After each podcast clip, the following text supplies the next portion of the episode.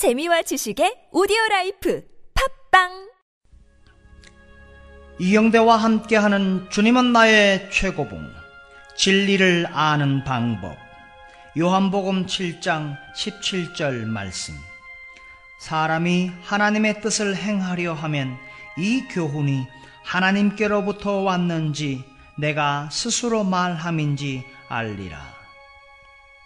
영적인 것을 이해하는 황금률은 지능이 아니라 순종입니다.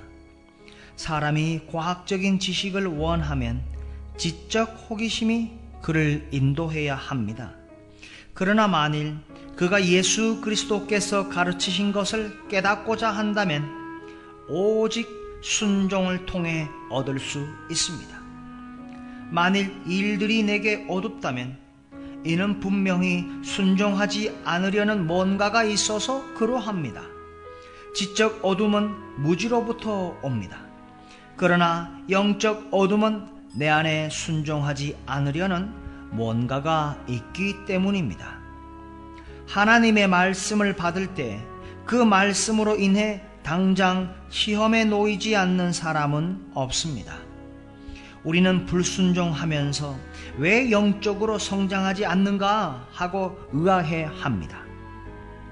예수님께서 마태복음 5장 23절에서 24절 말씀하셨습니다. 그러므로 예물을 재단에 드리려다가 거기서 내 형제에게 원망 들을 만한 일이 있는 것이 생각나거든. 예물을 재단 앞에 두고 먼저 가서 형제와 화목하고 그 후에 와서 예물을 드리라. 예수님의 가르침은 현재 우리에게 해당되는 말씀이며 우리는 단 한순간도 주님을 속일 수 없습니다. 그분은 우리 삶의 미세한 부분까지 가르치십니다. 하나님의 영은 자신을 변명하려는 사람을 들추어 내십니다.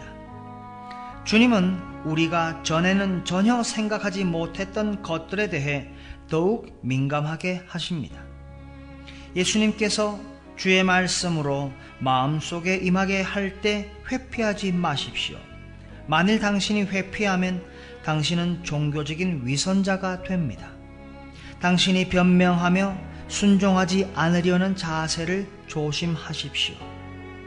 당신이 왜 영적으로 성장하지 않는지 알게 될 것입니다. 먼저 순종하십시오.